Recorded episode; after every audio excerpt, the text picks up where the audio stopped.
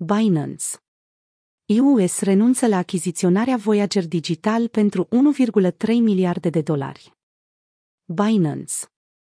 US, divizia americană a exchange-ului global de criptomonede, fondat de CEO-ul Changpeng Zhao, s-a retras din acordul de 1,3 miliarde de dolari pentru a achiziționa Voyager Digital, un creditor cripto aflat în faliment.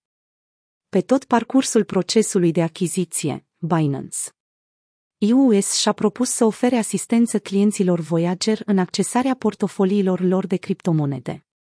Cu toate acestea, într-un tweet postat marți, Binance a declarat că mediul de reglementare incert a creat un cadru de funcționare imprevizibil care afectează nu numai Binance. US, ci întreaga comunitate cripto din Statele Unite. Voyager Digital, care a depus cerere de protecție în stadiul falimentului din capitolul 11, în luna iulie, și-a exprimat dezamăgirea în legătură cu această decizie.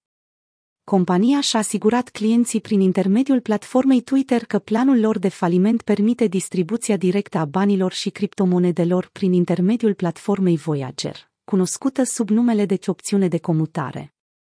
Un comitet care reprezintă creditorii Voyager a intervenit și el, exprimându-și dezamăgirea pe Twitter și dezvăluind că ți investigează posibilele pretenții împotriva Binance. US Acordul de achiziție a întâmpinat mai multe obstacole înainte de a fi abandonat definitiv.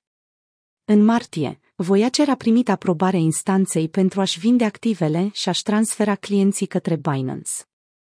US, în ciuda unei obiecțiuni limitate din ianuarie din partea Comisiei pentru Valori Mobiliare și Schimburi din Statele Unite, SEC, care a susținut că acordul nu dispune de suficiente detalii referitoare la capacitatea Binance de a finaliza tranzacția.